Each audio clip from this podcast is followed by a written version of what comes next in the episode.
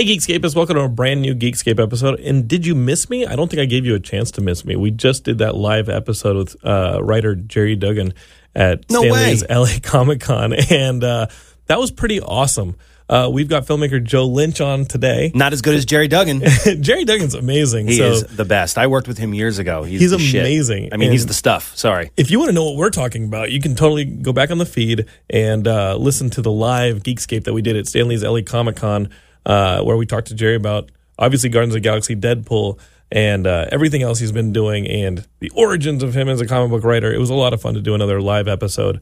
I want to do tons of live episodes in the future, and um, yeah, uh, we've been doing a lot of great shows. Greg McLean, the uh, filmmaker behind Wolf Creek.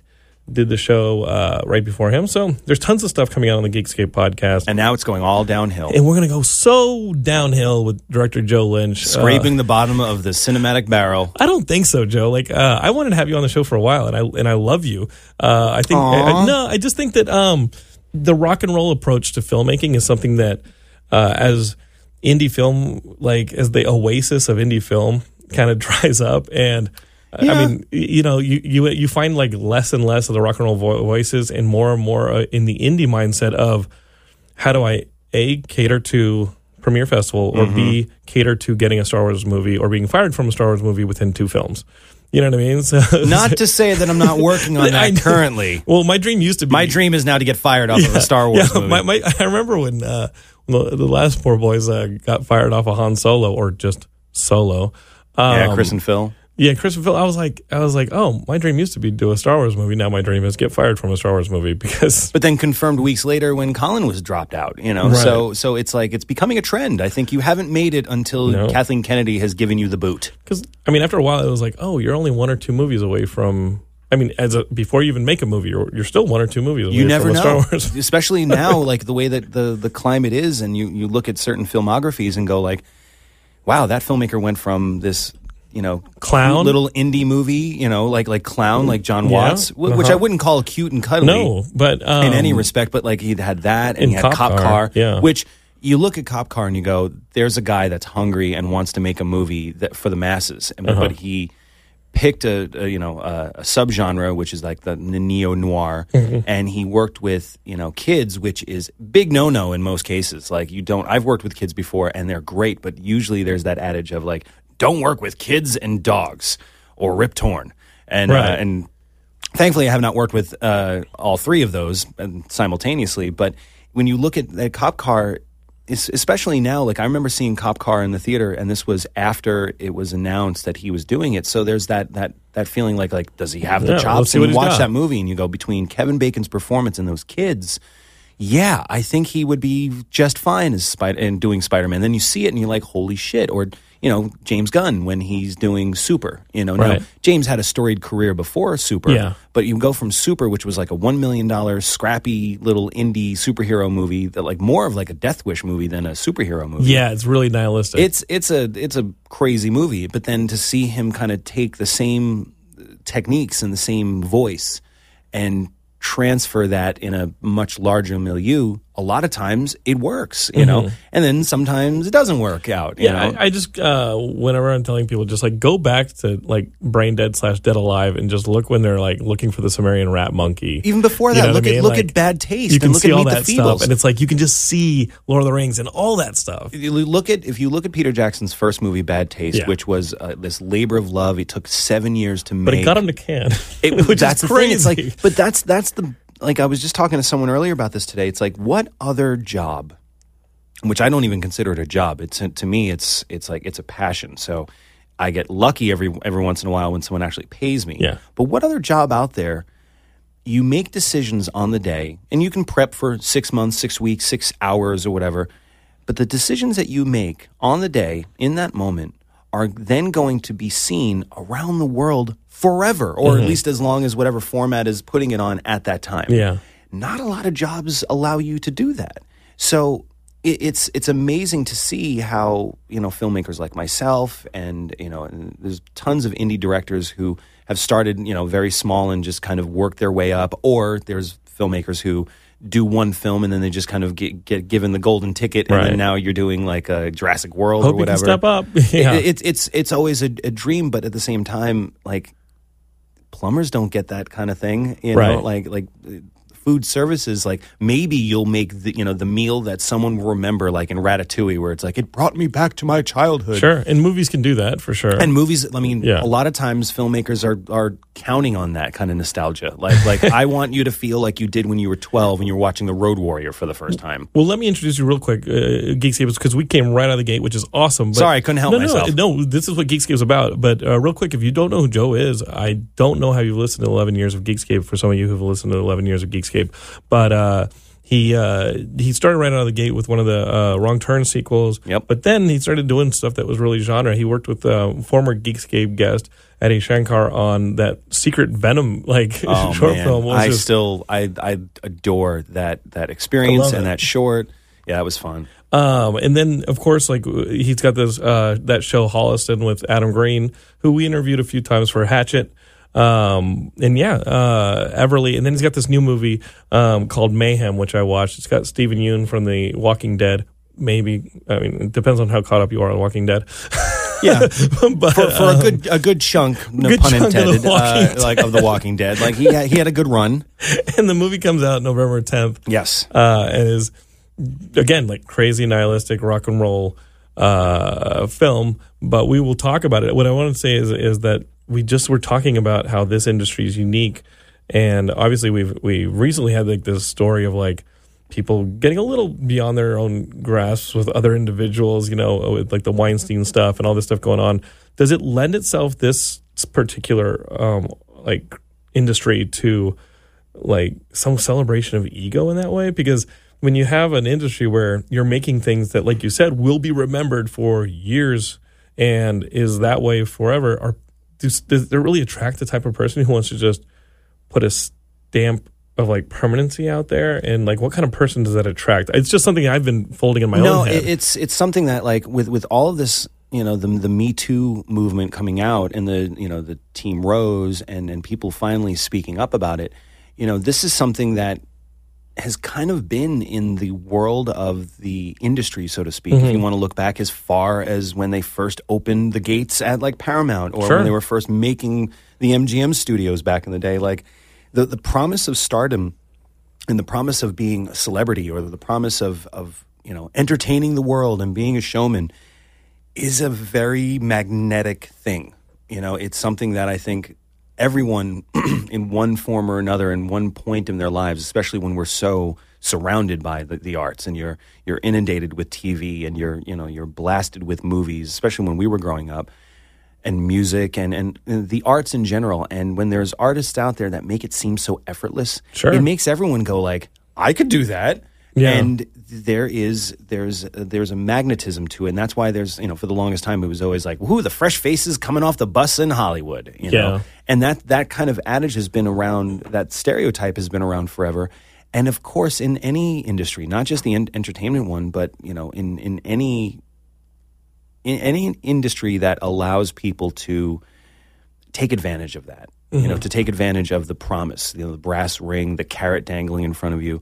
There's going to be people out there that are going to, you know, exploit that, and they're going to, you know, be predators, and they're going to take advantage of situations where it's like, you scratch my back, I scratch yours. I mean, that's in every any business, but when it comes to the movies, and you're dealing with, you know, egos, and you're dealing with, you know, beautiful people on both like, sides. or like the, the celebration of like a singular vision. You know what I mean? Like, oh, it's a singular vision. This per- like an, this person's either an auteur or they're a or they're a beautiful face, and like you know, it, but the media and the yeah. public and has we all buy into it. we've not only bought into it, but we've championed it. Mm-hmm. You know, The- I mean, I grew up in the era in the '70s and '80s where the auteur theory was really the thing. You mm-hmm. know, like I didn't think of when I- when I was growing up, I was that geek that would.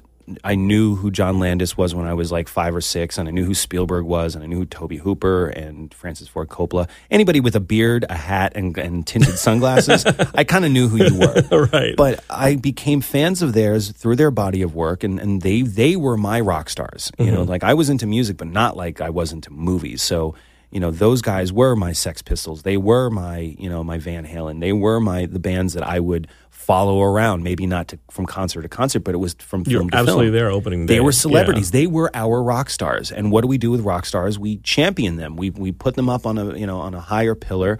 we sexualize them, we make them into you know um, celebrities, so to speak, and you know the, the the culture, the way that it was back then as it is now.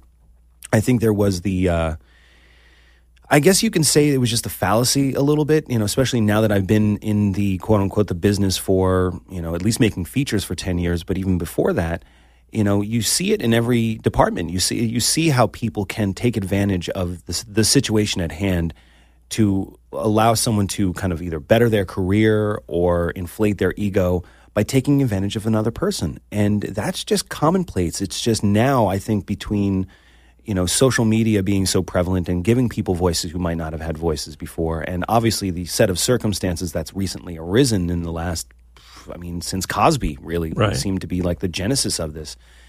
To, to watch, you know, things that were always kind of like unspoken. You know, there were there were just things that people just you know either brushed aside or said like, "Well, it's not my business." So they didn't know have an outlet. Now everybody has a voice. Now right. everyone has an outlet, you know, and for better or for worse, because now you have people who are going to take advantage of that as well, and it, it's it's both exciting and gratifying to see it finally happen, relieving, but it's also a little terrifying because it can be that that can be abused too.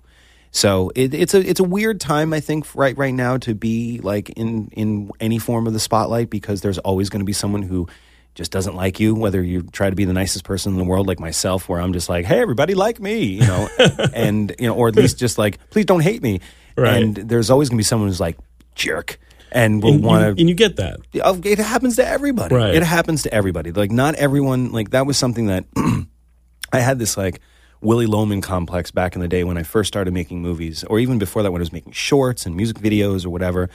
And there was this constant need to be liked, Mm-hmm. and and it was a constant need to please someone. Whereas maybe I wasn't really pleasing myself as an artiste. So yeah. I mean, what's the most straight? I mean, you, you ever do that thing where you just make something that you're like, oh, that's flat because I'm not in it. You know, there's nothing in it. There's there was no investment in it. Like, Yeah, like I you just mean, you're just like, oh, it's a dead, dead It- on arrival. It's yeah. one on. It's one for them. Like like luckily with with all of my features, maybe not Knights of Badassdom, just because it got so mired in production woes and investor bull crap, and Right. and in the end, like I I look at it, I look back at it, and I have nightmares and panic attacks. Sure. But once that movie came out, it slowly and, and you know we kind of got past the controversy that that was kind of developed even more on social media and from you know the blogosphere and the. You I know, just remember the media. movie took forever to come out. Like for a movie that sent, seemed like it was We shot that in 2010, Yeah. and it didn't come out until like 2013, 2014. for a you movie that was like catered to Geekscape. Oh, it Oh, God. Like, oh my god! Like there's Dude. a Ren Fair, or like they're LARPing, and it's got Summer Glau in it, and it's got it's Peter it's, Dinklage in it. And it's like, Comic Con catnip. oh, and I'm sitting here watching this movie, and I remember like year after year being like, when when's this damn movie coming out? When? When? And then when it came out, it, it just felt like, oh, that oh, it, ca- that was it. it, it came out. Like, It was kind of like you, you shit. hold in a fart for so long, and then in the end, sometimes sometimes it comes out with a big brah, and sometimes it's brrr. Sometimes it goes, reverses direction and comes out your face, which is like even very worse. violent. Well, it definitely violent. splattered in my face for at least a while. But I mean, what's was it funny? the edit on? I mean, obviously, like Oh, like, like maybe you had an unmoving shark there. We like could- you know how you No, hear, no, you hear the- like Spielberg sadly, like, the- has nightmares still about the shark. Sadly, the shark was uh, was not the uh, the creature or anything. There, Sure. We had some creature problems as well, but the shark was more the You get uh, that with creatures, The, the, yeah. the producer and the investors. Not not all the producers. Uh, one producer slash investor in particular, the guy who ran the company, was uh, a shark of another sort. Well, did he? Did he not know what the hell he was giving his money to? No, I don't think he did. I like- honestly don't think he did Because- because we delivered what we promised, and he went no. Which is like a celebration movie. Like, Yes, like I know, exactly. like I know But you, it was and I one- see what you do, and it's a celebration of this stuff. I went in going, I want to make the Goonies for grown-ups, and in the end, they wanted to make something more akin to like, I guess role models meet Scott Pilgrim in a way, you know, just because that was like the trend at the time, and and the guy thought said, I remember him saying specifically, well. I've seen Shaun of the Dead twice, so I know what it's. I know what it takes to make a successful co- horror comedy, and I'm like, "Good luck." He just dude. threw you against it. Like good luck. But it was other things too. It was just like it was investor shenanigans. Ended up being like a Ponzi scheme. So it was it was it was me kind of caught in the middle of this insane storm. And honestly, I thought like, well, that's it. Like I I mean, I was in a bad bad place. Sure. Like, like during the mo- making of the movie, and then when the you know when we were kind of yanked out of the editing, and then kind of waiting To see what the hell anything, came out. what was going to happen. Frankenstein I- monster. one of the worst experiences of my life was um, I had not heard from them in six months. they told me that uh, oh no, we got we're bringing in a new producer. Dude, you're getting, like, ulcers by he that does point, like- he does the Saw movies, and I'm like uh oh. and you think your career's over. Oh, absolutely. Like you're like I was. fuck, I six thought I was months done. is a long time I to thought- go silent. I was. I thought I was done. They brought in a new editor, and then I didn't hear anything forever. But well, we're, we're going to bring you in. I swear, we're going to bring you in, and, and, and we'll we'll collaborate. Thing you know, there's posters and a release date. No, I, I got a call, and it was. Um, I, I actually went to Disneyland for the day with my family just to kind of get my mind off Sure. of things. And of course, I get a call while I'm at Disney.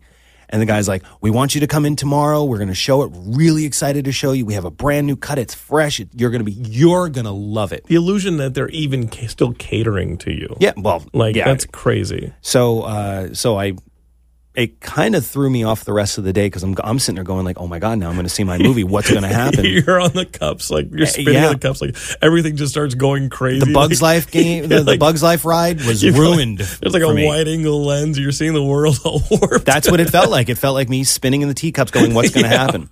So uh, I end up going into this uh, the screening room, and originally when we first finished, well, when we f- last when we last saw the cut, uh, this was in like March of 2011, I think it was. Mm-hmm. The cut was at uh, 94 minutes, and I was actually I was pretty happy with You're it. I mean, we we we compromised left and right, but we actually found a place where it was like this could work. Now Cool. the effects were completely unfinished. Sure. It was all temp, but I was like, okay. And then they said, well, we don't have any money anymore. I'm like, okay, call me. So six months goes by, and I, they finally say that they have this cut. I go into the screen. Who paid room. for that if they don't have any money? Who knows? Exactly. It's I like no It's clue. like don't be telling me you don't have any money, and then all of a sudden somebody else is getting paid to edit the movie. So I go in, and it's me and about 20 of the investors. Now, usually you don't put the creative and the investors in the same room. It's just for one reason or another. It just it, it makes the most sense. It's not the best. You won't get the best chemical response from from anybody. But uh, so I go in and they sit me down, and I sat and I watched the new cut of Knights of Badassdom, which was as far removed from what I was going for as you could possibly get. There's a there's a weird voiceover now. There's like these title crawls in the beginning. There's this Animal House ending where they would just go like, and this person did this, and then that person ended up there, and then these two people got together. It's like no nowhere near not even the tone. And you wrote the original script. Uh, no, I, I helped rewrite the original script that Matt Wall and uh, Kevin Dreyfuss Sure. did, and they were kind of still in the company, so they were kind of stuck. I'm just there. wondering if they had any input on those title. Uh, as far as I know, it was all written by the the main guy. Like he was The he producer Just, wrote that. yeah, yep. Oh, he so was- uh, seemed like a talented guy. so I, am watching the movie, and then I'm realizing like, wow, we're really close to the ending. And I look, and the the cut was currently 74 minutes. Okay. So they took about 22 minutes of of movie out of my film, and those are scenes that like. You need Yeah, to tell glue- the story. they're glue scenes, It's glue. It's glue to make the yeah. make the magic kind of work. Right. And they completely scrapped the ending. Uh, I found out later because they just didn't want to pay for the effects. Um, and I was like, okay, so it's a good start. All right, you know, being Yeah. Mr. Positive and Mr. Optimistic, I'm like, Shit. great. Let me know when when we can go in. Yeah, well, we'll give you a call. So after badgering them for months, they finally let me in, and uh, I go in for uh, one day. And it's like one day to do all my notes, and I had like five, six pages of notes. But there were notes where it's like, look, I'm willing to work with you You're guys, working, but yeah. there are things that you just have to do. And one thing, including finishing those effects. When are those going to get Yeah. done? Yeah, yeah, we'll get to that. So I go in, and uh, the producer who was supposed to be there was gone. And you took the high road. Like you didn't go be like, I'm going to get on Twitter. And just- I yeah, didn't. the- I didn't. yeah. I waited on all that Sure. shit because there's, no- there's no point in being negative until you really have to be. So. Right. I uh, I go in and uh, it's not even the editor; it's the assistant editor who's there, and I'm like, oh, oh okay. Uh, so we start going in? through it, and about by the time we get to lunch, and I've only gotten through like my first page of notes, and he can't even find footage that we were looking for that I knew that we shot and we had in the original cut, and we couldn't find. And then um, and midway through the day, I just kind of, kind of realized something, and I go, dude, listen, just let me know. Are you going to save any of these changes? And he looked at me and just kind of shook his head, like, no. Oh, Like, shit. They were they, were just you. they were just humoring me. So after that, I, I just kind of gave up on the movie altogether because I'm like, it's not my movie at all, and I don't know what to do with it. And then I found out that they were selling it, and I'm like, wait, what? But I had all of these uh, distributors start calling me, and I had a bunch of people who I guess were like um, journalists who heard about it who were going to go to the of screening, and they're like, "Is this your cut? We're so excited!" And I'm like, "The fuck do I say? Like, don't even I, know where your cut is I don't know what point. it is." So I very slyly t- took a picture of a paper cut on a thumb and uh, I posted it on Instagram and I just put the hashtag not my cut. That's all I said. Right. Didn't tag it with KOB. I mean, it was in the news like the day before that like Right. this this movie's being kind of fire sold or whatever. And immediately it went viral. Like I had all these different places going like, what does this mean? I didn't say shit. Right. They they actually called my manager and said like, we're gonna sue Joe for doing this. And and and Luke's like, where does it say anything about Knights of Badassdom on there? Nothing. So how are you going to sue him? And they're like, "W- w- we'll find a way. He's like, yeah, okay, click.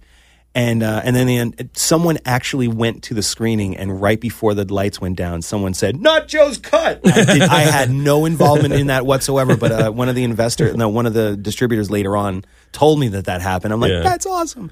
But in the end, you know, I've had a lot of people like recently when I've been touring with Mayhem come up to me and say how much they love the movie. Now, I What the hell? Is, have you seen this movie? well, Like, that like, see, what- what that's it? that's always been my response. Of course, I've seen the the, the finished film, Yeah. it ended up being like I guess eighty two or whatever. They took a little bit of my advice and said you can't release a seventy four minute film, guys. Like that just looks bad for us. Dumbo did it, but Dumbo It can be done. I mean, look at Creep. You know, the Right. original Creep is like 76, 78 minutes, and it's great. This movie just couldn't. I felt it didn't. It couldn't sustain itself. So I was that guy that anytime someone said anything, can we free your movie. I'm like, nah, well, just no, it Can we, sucks. can we free your movie? Is that what you said? I, I kinda. I was like, look, it's not. It's not my cut. I would just. I would be really down on it. Oh, can't And wait for your movie. Yeah, yeah right yeah, yeah. right before the movie came out.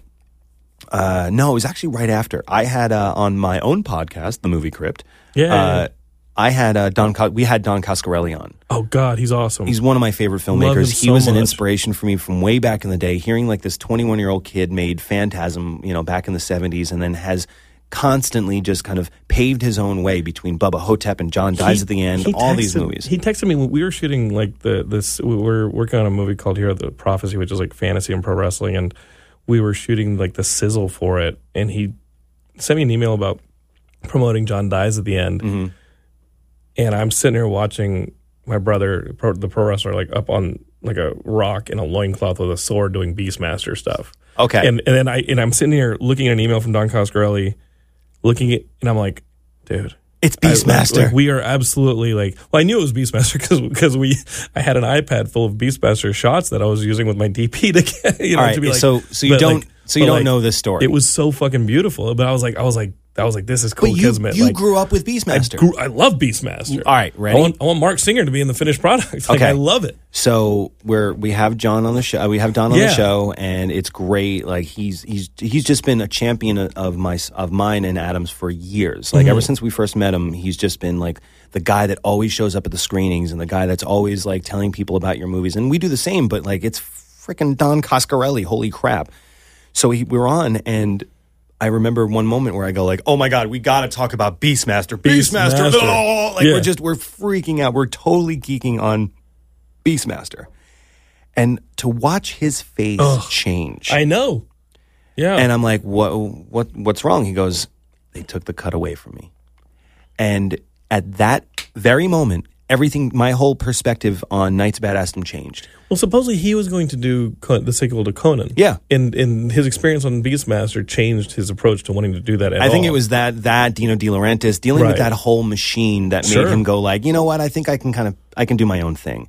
But to think about how I and so many of my peers like yourself, we all obsessed over Beastmaster and the fucking ferrets and Rip Oh, yeah, it's like there's absolutely. just John so Saxon? much. There's so much in the in that movie alone that just. It's a it's a fun movie. It's a great like to us. It's a great that movie. Could you imagine a better version? Oh shit! I I would love that. Like, Yes. if anything, let's do the remake. But the the the perception that we had on the movie, based on the perception that he had on his own film, was wildly divergent. And you feel that that was what went on with Knights of Badass? oh, is that people one were like, hundred and fifty percent. I'm scared like- of the movie. Like I honestly, Joe, like I didn't see the movie because of how like what happened and everything, and I and I was scared of it. I'm like, this is a movie that was made for me, and I feel like I'm just going to get like heartbroken. That's that's where things changed for me. Where like I I stopped She's not my girlfriend anymore. I stopped bitching about the movie. Like, dude, it was it was one of those things where I just I had to kind of let go because, and it's a very valuable lesson. I think every filmmaker should know is like it's your movie until it's released, and then once it's mm-hmm. released, it's not your movie anymore because you can't control whatever baggage anyone comes into watching the movie, whether it's in a theater or on the big screen or on a tiny screen or on your phone. You can't sit there unless you have like a No. commentary track or whatever, or even are standing next to them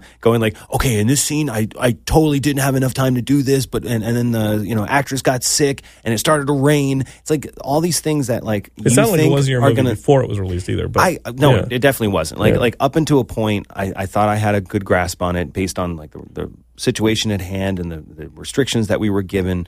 But in, in the end, like it wasn't, and I had some really hard times from that. And now I don't I kind of joke about it, like, oh yeah, that movie or whatever. But I, there are so many people who genuinely love Mm. that movie because they don't have any context as to what I was going for. None. Sure. You know, there's no commentary track of me going like, nope, nope, that's not how it's supposed to happen. time None- heals None of it, that. yeah.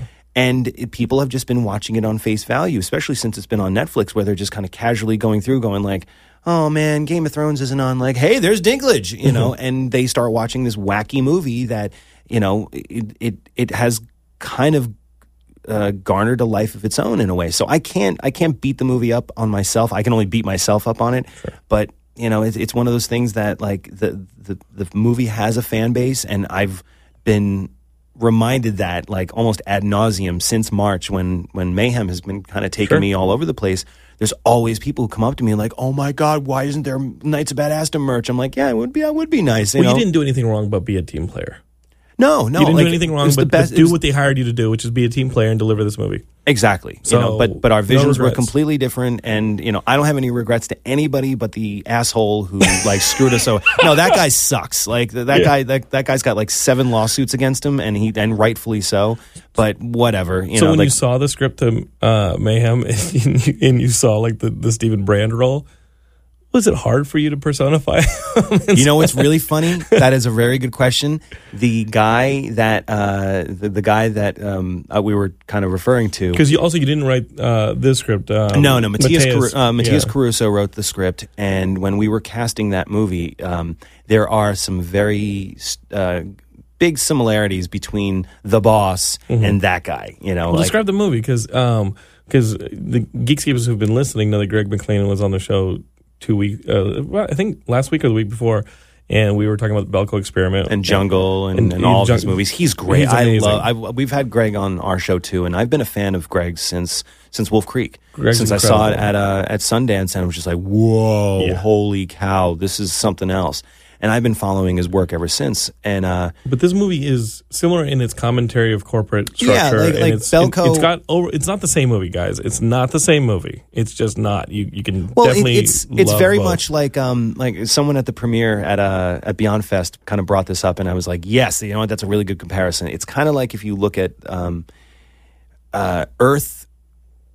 Uh, asteroid movies that Sure. came out in like 96 97 where you had deep impact and then you had armageddon Perfect. you know it's like two very solid movies two very very clear visions from the directors but two different tones Mm-hmm. you know whereas deep impact was going for something more to like to, akin to a real kind of uh, disaster movie with all the you know all Human- the it was very tragedy human, and, the, yeah. and it was a very human grounded sort of story Like I just remember Taylor on the beach at the end and just being like, oh, Oh my God, it's it's, It's it's, heartbreaking. It's you know, amazing. Elijah Wood's in that, Jon Favreau's Uh-huh. in it as an astronaut. It's like it's definitely worth watching. But then you have Armageddon, and Armageddon is pure bayhem. It's it's deliberately telling you from the first five minutes of the movie that this is a roller coaster ride. And I love the story that that Affleck tells. Oh about, my God. Like he's like, wouldn't it be easier to just uh, like train astronauts in oil drilling than send oil drillers to be astronauts? And Michael Bay just goes, "Shut the fuck up," and that was the end of the Enjoy your new teeth, Affleck.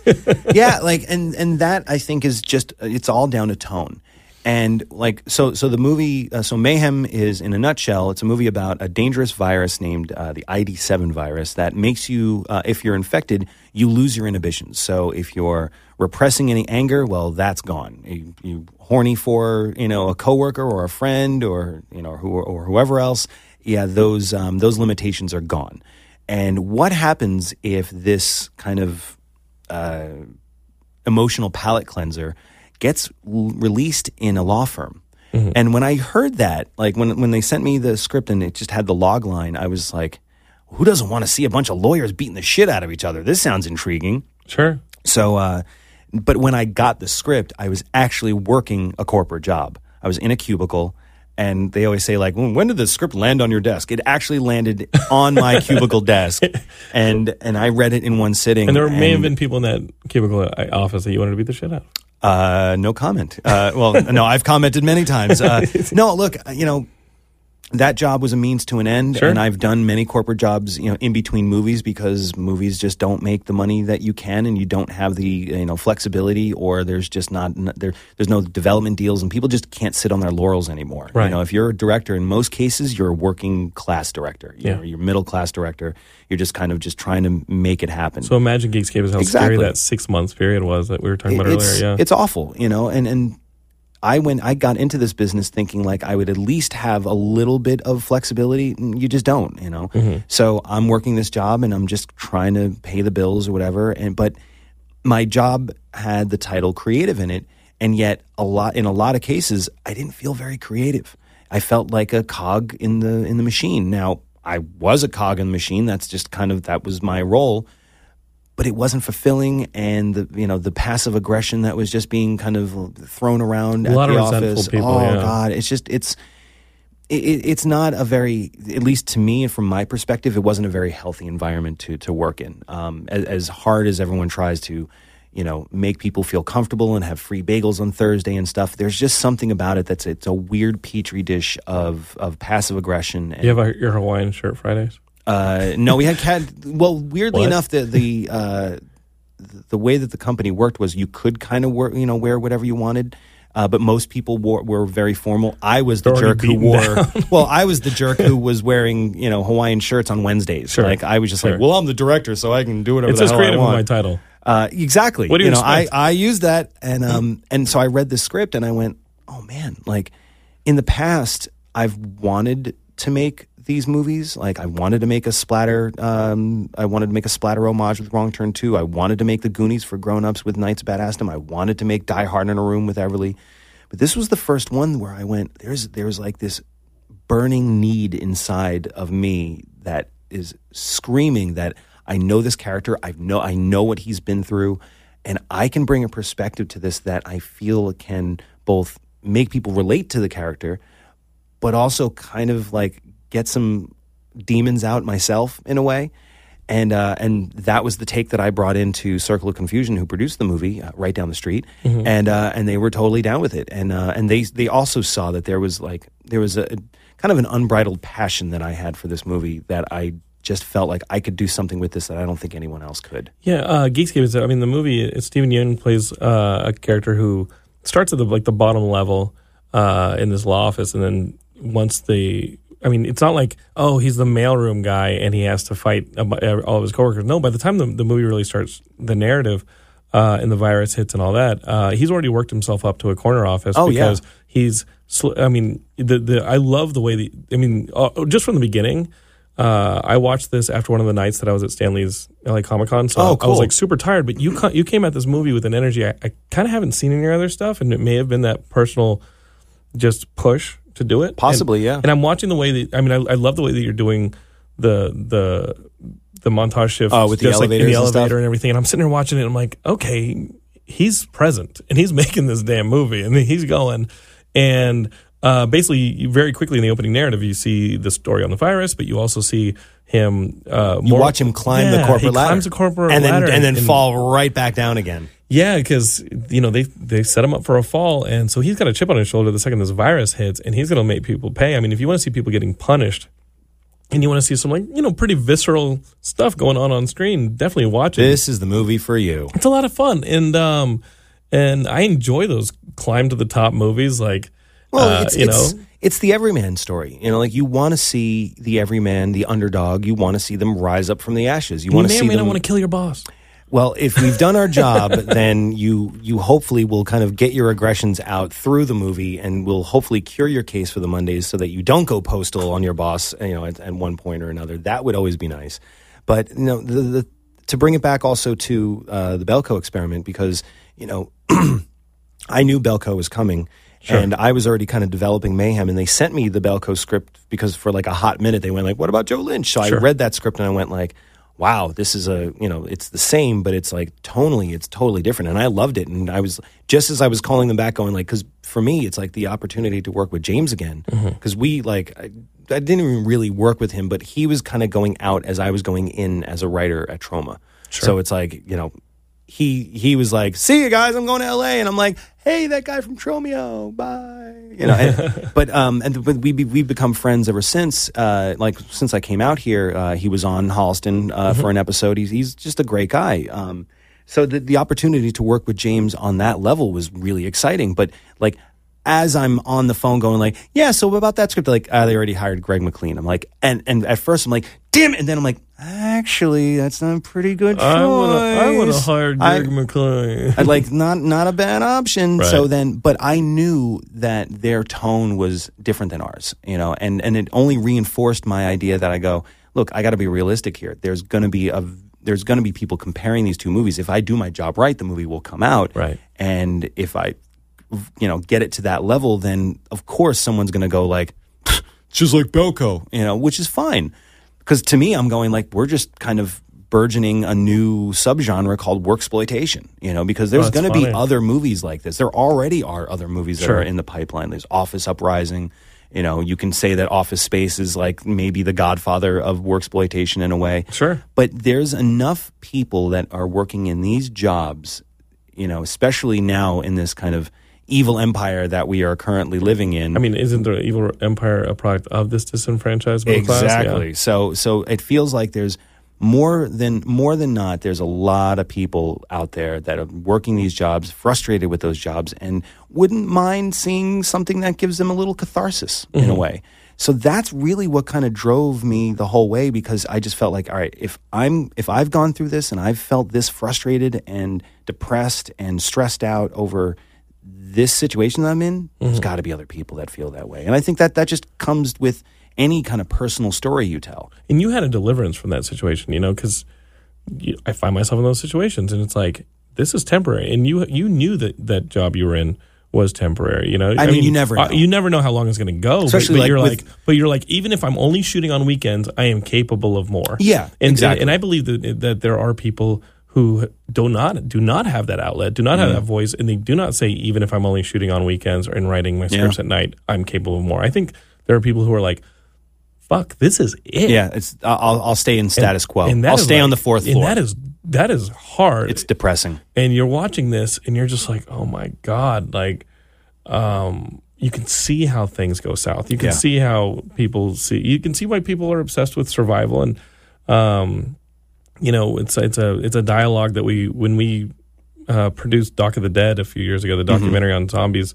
Um, like just this, I was really obsessed with this idea of of humanity of, of us as a culture, a global culture, being stuck in those places on a daily basis, yet having immediate uh, like uh, access to world-ending disaster imagery, which is just going on. I mean, the fires in California and uh, you know what just happened in Houston and in Puerto Rico is like going on, and you're sitting there going, "What would I do when I survive? Like, Yeah. like what would I do if I'm who I am today, stuck in this corner, and I'm forced to survive on a like carnal, visceral, Yeah. like like No one, no one in the movie, like I'm, I'm sure, and that, that's kind of why we start the movie out after the little prelude. We start the movie out where we're just kind of following Steven's character into a building like everybody else. Sure. it's you know you're just part of the fishbowl, and no one on that day, I can guarantee, like like everybody does, deals with like natural disasters or or you know tragedies or whatever. No one wakes up going like something bad's going to happen. Of you know? course. So having Steven be kind of our guide into this world and also be our everyman was so integral. Like that was when I got the script, the first thing that I thought was, man, I got to find, I got to find my Richard Dreyfuss. I got to mm-hmm. find my everyman. And there really isn't many. I mean, there's there's no one like Richard Dreyfuss, of course. He's awesome. But you know, the, the Richard Dreyfuss that I I grew up with was the one where everyone could relate to him, even when he's playing like a you know a, a psychologist in you know What About Bob. There mm-hmm. was still something about him because he was a family man, because he had the decent house, that he still had the troubles with his family and everything. You just felt like oh, he's normal. But you look at you know Jaws and like he's a scientist, but he does not dress like a scientist. He dresses like he's a fisherman. Right. And you look at him like he does some emotionally deplorable things in Close Encounters. He abandons his family. Absolutely. And it, you look at that and you go like, I was trying to explain it to my my older son what the story was about, and he goes, I don't want to watch that. That sounds horrible, you know. And I'm like, but Imagine if I would if but I then chose you- aliens over you. yeah, but like if you if you if I explained to you without knowing, you know, it was Steven in it or if it was another actor or whatever, and I explained the plot to you and, and then how this, you know, lawyer who's just been um, fired from his job decides that he wants to fight, fucking kill his way to the top to get his boss, you go like, man, that's mean as hell, you know, and but with Steven in it, and because he's so likable and just he just emotes likability no matter what, I knew that I could get away with some of the kind of tonally darker things in the movie. And most times people go, eh, it's just it's just Steven, it's Right. fine. I mean, the same thing with Richard Dreyfuss, where you watch Close Encounters and you go like, but it's Richard Dreyfuss. Yeah, you have it's to forgive him. okay. And and that was the main thing that was a difference between like us and Belko. And personally, I think those movies are a fantastic double feature Mm-hmm. um, because they kind of show two sides of the coin. You know, and and you know, I don't mind the comparisons at all. Like, and it's it's happened plenty of times. And and if I didn't like the movie, I'd probably feel differently about it. But knowing that I really enjoy that movie and also see myself in that because I've worked that job too, and I'm like, oh man, that that is that's exactly what it's like in certain cases. But to see how they went one route, which is a much more serious and more nihilistic route, I wanted to be. I wanted to be Armageddon. I wanted to have fun. Sure. I wanted I wanted to make this a roller coaster ride that didn't punish you enough to where you'd be like, I need to go sit down now. No, you go, I want to get right back on there and take that ride again. You know, and, and a lot of that comes down to tone, and that was reinforced by uh, by Steven uh, and myself and uh, and Samara Weaving, who is kind of like the other part of the two hander in this, where she plays uh, disgruntled client of of the firm uh, whose house is going to get uh, foreclosed on, and the firm is the one that kind of can say yay or nay for that to happen, and she gets booted by Steven. not because he's a bad guy. That's just his job, you know. Right. Like, and it sucks, but that's just that's just the way it goes down. And, And she is like, oh, go ahead. no, no, I was just gonna say, like, she is kind of like the, the punk rock of, Oh, of that thing. Like, she, she's- she's like, she's like, she literally has nothing to lose. she's as point. metal as it comes. and she's just like, fuck this. Yep. She does not give a shit. She was in, I don't think I've ever talked about this. So you're getting an exclusive. Sure. There was a point. So, so essentially, so Steven is fired and then he decides to go up and they teams up with, uh, with this disgruntled client and they kind of become buddies as they work their way from floor to floor to floor and they bond.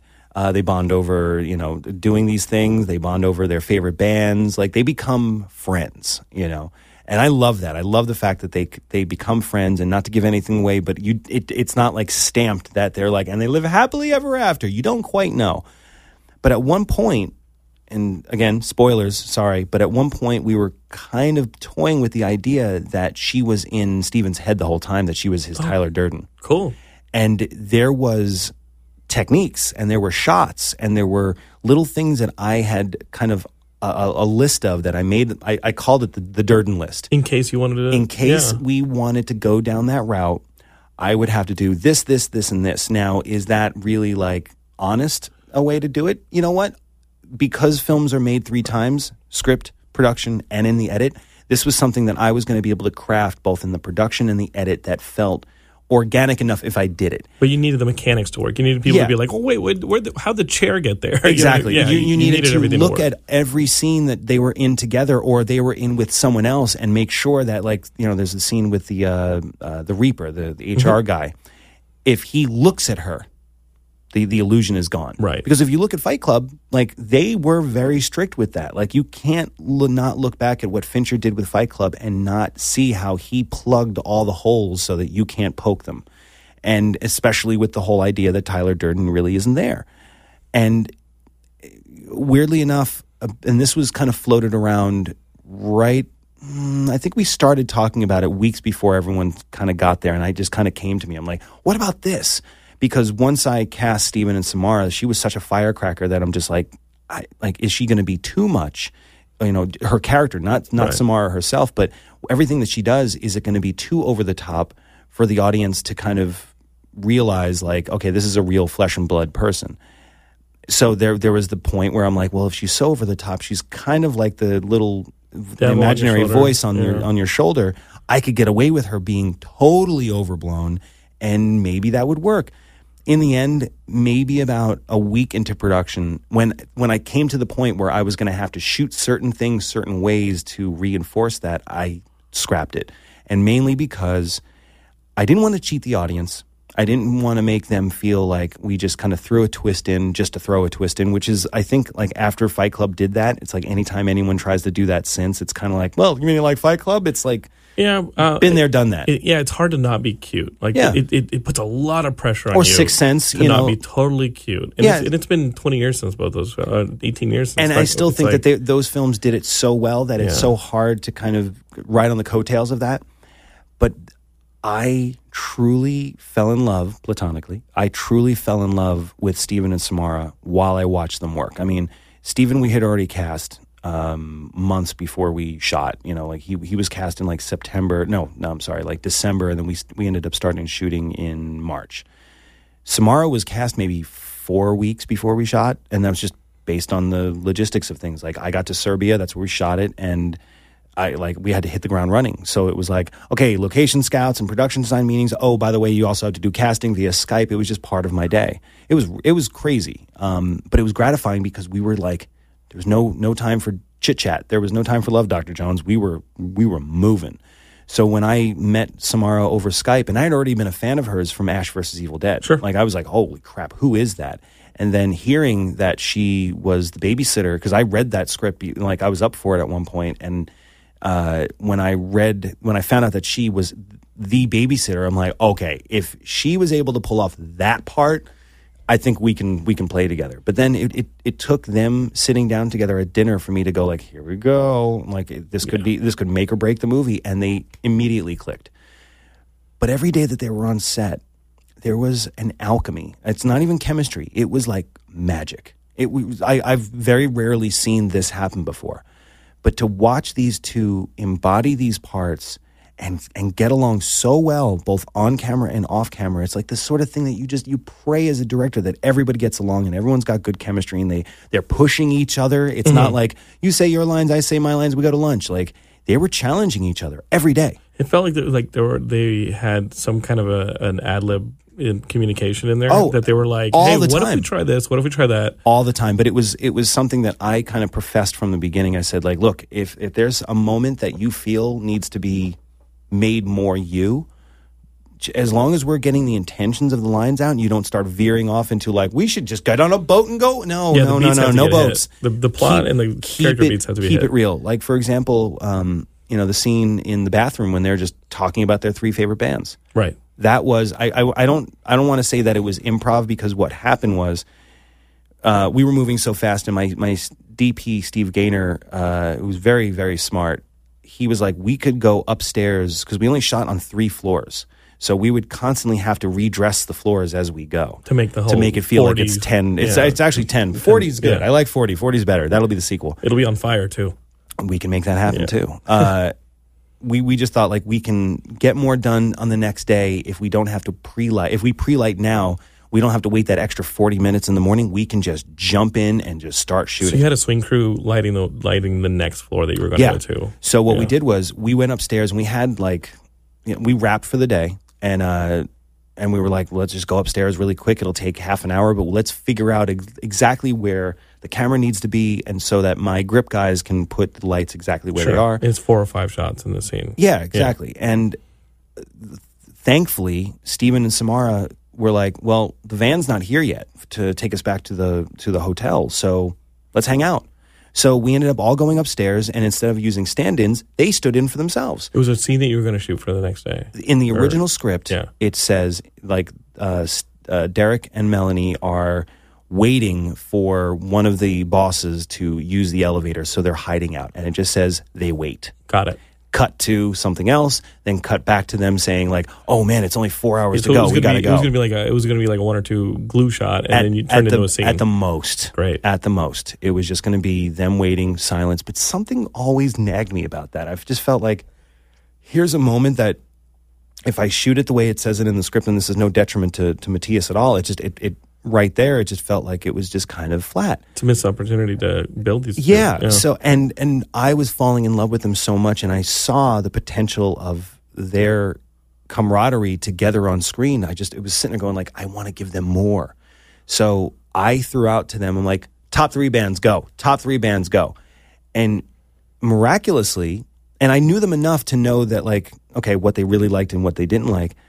Shockingly, they started coming up with the bands that they loved, but it wasn't their favorite bands; it was the characters' favorite. that's the most important part. You don't want. and I'm sitting yeah. there just like, oh, this is gold. Because this now you're thinking you about how you're going to throw the, the music back in, the references back in, and So- just be like, okay, this is going to be a great scene. We can use that music in this later scene. Well, that like that was that was kind of planned, kind of not planned. Like I, I, I knew I make playlists for all my characters anyway, like just based on Scripts what I think. characters? Uh, You for the characters, characters? yeah, Wow. for the Okay. characters. So I try to make like a, a Spotify or or even just like a. C- I used to make CDs, but now no one uses CDs. So I would make these kind of playlists. And Derek to me seemed like a, a child uh, who grew up in the '90s, who listened to a lot of like that alt rock that was on KROQ all the time, and would be fans of bands like Faith No More, you know, and stuff like that. And then Samara, we, we kind of built a backstory that she had two brothers who were into metal, and she just kind of fell into it, and that's how she became a metalhead. So when they were kind of spitting out these these bands, I was like, man, this is so inspiring to see them bring these characters to life right here. This is it. This is my scene. Ran home, wrote out pretty much everything I heard and kind of, you know, moved things around a little bit, embellished here and there and stuff. Because Steven actually started talking about how, you know, this one particular band always gets shit on. And he's like, that's not fair, you know. So I came back and handed them these three pages the next day, not even not even 12 hours later. I'm handing them three more pages of dialogue. Now, in most cases, most actors would go, no, no, yeah. that, that you're throwing me off. Like, can't do it. Both Steven and Samara had worked copiously in television, and they they were used to, especially Steven. Steven was used to rewrites within the hour. You know, he was used to being handed pages like that were rewritten ri- like right over there by Scott Gimple. You know, mm-hmm. so he both of them were just so game. They were so ready to like jump in that I handed those those pages. They looked at it once and they made it their own. That's my favorite scene in the movie. Like I know that like there's there's a lot of crazy shit that happens in this movie. There's blood, there's violence, there's action, there's suspense, there's Sure, yeah. all of that. But that scene is the scene that I fell in love both with the characters and the movie. And and many people who've seen the movie say that was the moment where I went like I now know the movie and I want to hang out with these people. Well, you need the breath scenes because you, You need the levity. Like, like, I mean, from the from the like jump, you were going at like a pretty frenetic pace in this Mm-hmm. movie, and it's like, oh, whoosh, whoosh, whoosh, whoosh. You got a lot of camera moves in here. You're really throwing us a lot of information really quickly. Oh, so yeah. be ready for that, Geekscapists. And then the pace doesn't relent. You need those breath moments where it's to. like, hey, you're gonna you're gonna be able to do a little bit of that that emotional math here and catch up and get your breath because it's like the click click click part of the roller coaster. It's Yep. like click click click click click. And, and like, then there's that oh, moment where you do the loop to loop, and then you did the you do the second ramp where mm-hmm. it's just like just that one moment, it's like, and you're like, oh, I can breathe. Oh, yeah, Go I down mean, again. But it's all you- design and it's really important and it's and it felt natural. It Pacing like wise- that pacing wise, you just need something like that because otherwise you just exhaust your audience by Right. the end, and and that that's the worst thing that could happen because then it means that like 15 minutes before the movie's over, they're like, we're done, we're, we're good. So I needed to kind of parcel things out. And I mean that scene kind of changed everything for, for us, for me, for for the whole movie because it just it it grounded it. It made it feel like as ludicrous as this idea is, these are still real people and they have the same likes as you they love the same bands you do they like they make the same references there's a risky business reference in there that like four people that was get good. but but but people was get it good. and you know there's there's a, a joke it's so weird there's a joke in the movie that always seems to bind the audience together whenever I see it with a crowd, Mm-hmm. and uh, it was born purely out of uh, out of inspiration, so to speak, and a joint. Where uh, we were in ADR, and we had to do all this all this dialogue like in the background. And in most cases, it's a bunch of people going like, like it's just Sure. it's Walla, you know. But I knew that you know we're going to be mixing this in 5.1, and there are going to be people who are going to listen to this with like good speakers and everything. I wanted to kind of create a world around them that felt like they- the people were really there, and it wasn't just like canned screams and canned yells and stuff. So we brought in this ADR group, and this is well after the movie's been cut. So, you know, we were kind of past the stage of it being like creatively cut, but it was still kind of coming around.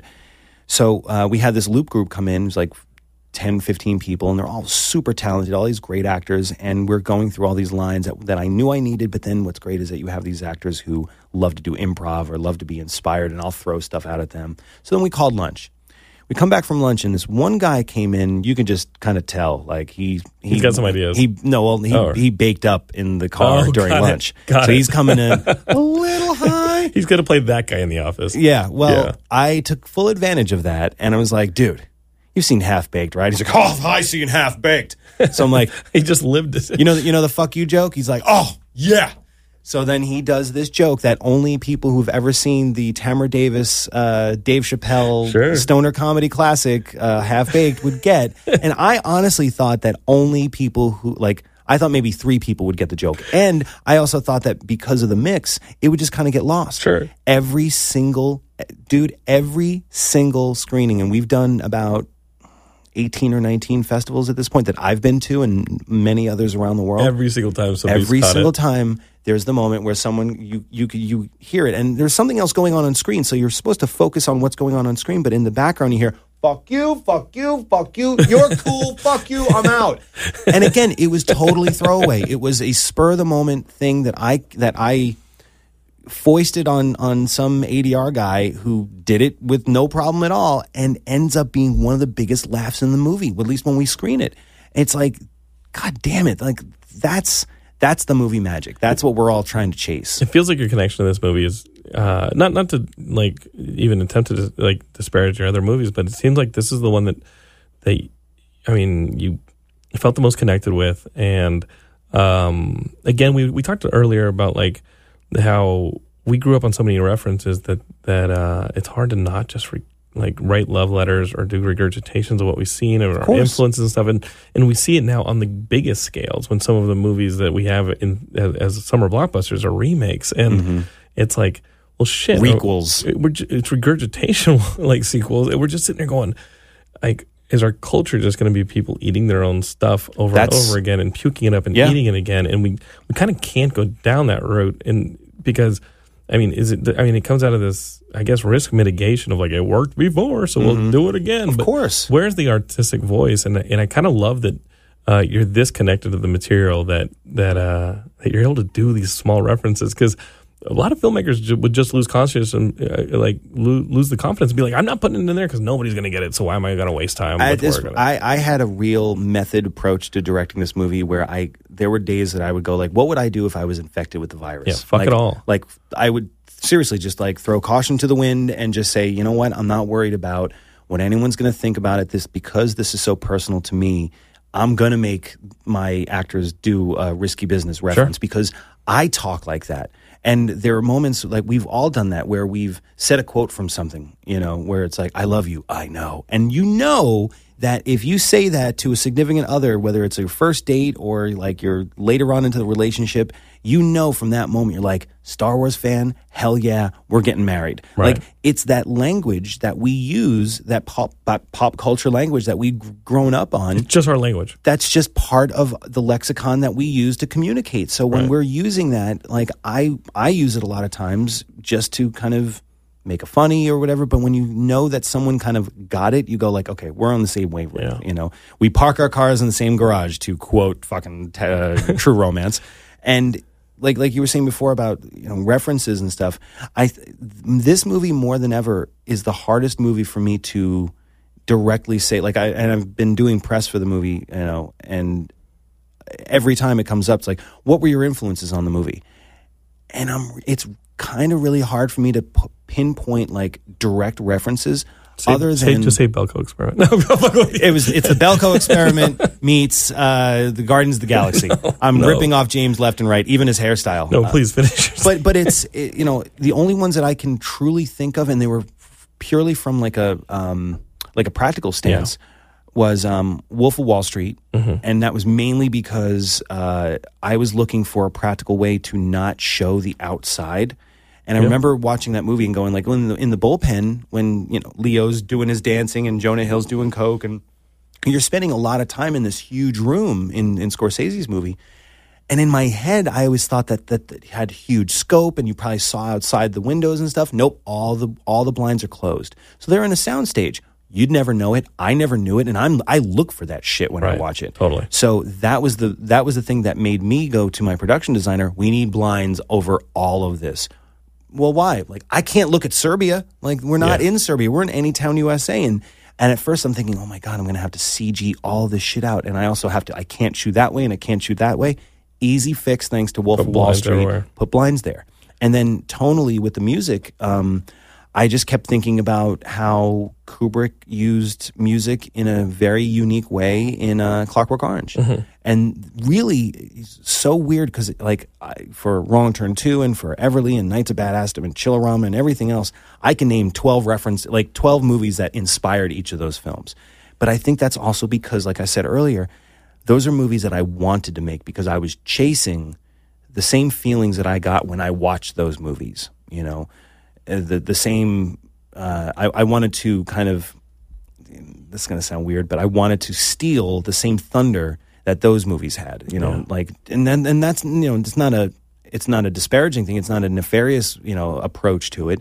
It's just that like we all as artists, when we see something that inspires us, we go like, I want to do that. Like I, I, I want to elicit the same response. Like you know, um, I wanted to show my friends like, hey, isn't, don't you guys think this is cool? This well, is cool, I, right? Like, I used to do that when I was when I was in high school. I would take two VCRs and put them together, and I would make remixes Mm-hmm. of my favorite scenes in movies, but I'd remix it to different music. So you haven't lived life until you've seen the ending of Mad Max Beyond Thunderdome set to a Tribe Called Quest's scenario. That's awesome. It's awesome, but like it, it's that reappropriation that you were talking Mm-hmm. about, where we're just kind of regurgitating things that we've loved in the past. With Mayhem, because it came from a very personal place, I think that was really my main inspiration. That was my I was able to kind of go, all right, my time at this job, that's the reference, and you know the feeling that I got when I was feeling like crap doing that job. That was the reference. And how did I feel when I was in the office of the boss and I got fired at this job, which never really happened, thank God. But like, I know the feeling when you're sitting there and your seat doesn't work and you know that someone's going to get fired and you, God, you hope it's not you and you do anything in your power to, to, to stay alive, so to speak. All of that stuff came from a real place. So that's where I feel like that's where I think this this movie kind of differentiates from my last ones, and it's definitely informed me for my new my, all my new stuff or any of my new stuff that I'm going to do is like find find the find the place where it's real for you. Don't find a, a good reference. Right. Well, um, the movie is again. It's called Mayhem. It comes out November 10th. Geekscape. It's, it's going to be in some select theaters. It's also going to be on VOD. So I know you guys who are loving uh, playing video games. VOD, And all that iTunes, stuff, like, it- it's definitely going to be out there. it. Just just watch it legally. Don't Uh, steal it. Don't be don't be an asshole. My ju- kids need to eat. We just talked about what Joe goes through and what every uh, like filmmaker that is not making Marvel movies is going through. So please, like, do not download this movie. Or, or Um, Steven and Samara will come to your house and find you. Which which some would probably go like, well, fine, I'll steal it right now for them to come by. But uh, but yeah, they, they will come and they will find you and kill you. One quick thing I wanted to add because I almost forgot it was I have a Joe Lynch story that is Uh-oh. tied into Geekscape. No, it's it's we uh, at Comic Con each summer, and one summer they they told this on the Geekscape Games podcast. Um, uh, Shane and Derek were drunk at like the Hard Rock party with, with you know the Hard Rock party at Comic Con every year, and it was I think El Rey had something to do with that party. It was one of the Dusk Till Dawn things, and Yeah. they came up to you and they talk about this on the podcast, and they were like. So we went up to this guy and we were like, dude, we love your fucking movies. And the guy was super nice and friendly and was like, great. I'm glad you guys like my movies. Like, yeah, Desperado in high school was like really big for me. They thought you were Robert Rodriguez. I take that as high And- praise. I'm sorry. I like I I'm listening to this story horrified. just like what the fuck? well, well, Rodriguez has gone from his cowboy hat phase to his Baseball hat. baseball phase. hat phase, and we just happen to enjoy the same Kangol black or navy blue hats. And I guess we have somewhat of a, a similar, at least facial structure. He's much more built than I than I am or have ever been. Uh, to the point where we've joked about it when we've seen each other at the Masters of Horror, Masters of Horror dinners. Sure. Uh, that I've been so gracious to go to. Whenever he's in town, he goes, and we always make sure that we get a picture with ourselves, like like together, because then it starts to like screw people up a little bit. But uh, but yeah, hey, look, if I'm gonna get compared to somebody, I would I would not have a problem with being compared to Robert Rodriguez. Well, Derek and Shane, you guys are off the hook. Uh, you can listen to the Geekscape Games podcast on Geekscape. Say it, boys. It's okay. You guys are off the hook. I wanted, I wanted, I wanted you guys to be in trouble, but you're off the hook. Uh, Joe, it's been awesome having you on the show. oh, thank you so much for having me. Uh, again, guys, the show, the movie's called Mayhem. It comes out November 10th. We could talk a whole lot more because there's so much more. You can, you're just gonna have to come back for that. I'm just gonna have to make another movie show. for me to come back. It's Let's not a problem. it. Give me that excuse. I will do it. Geekscapists, we love you. You can find us on Facebook, Twitter, YouTube, all that stuff. Just search for Geekscape.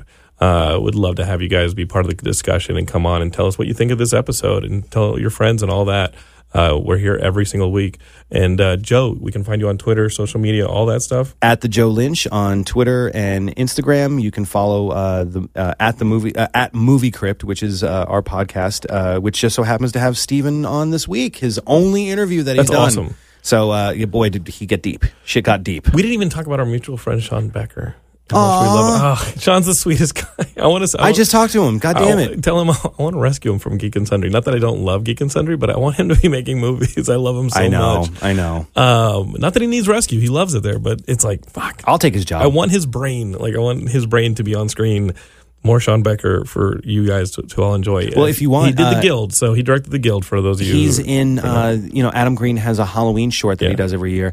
Uh, Becker's in that. He actually he he's part of that as well. I don't want to give too much it. away, but you got to take a look at it. Geekscapists, look for that one, um, and look for us next week. Uh, and of course, on the 10th of November, look for Mayhem in theaters and on VOD. We love you guys. We will see you next week. Peace.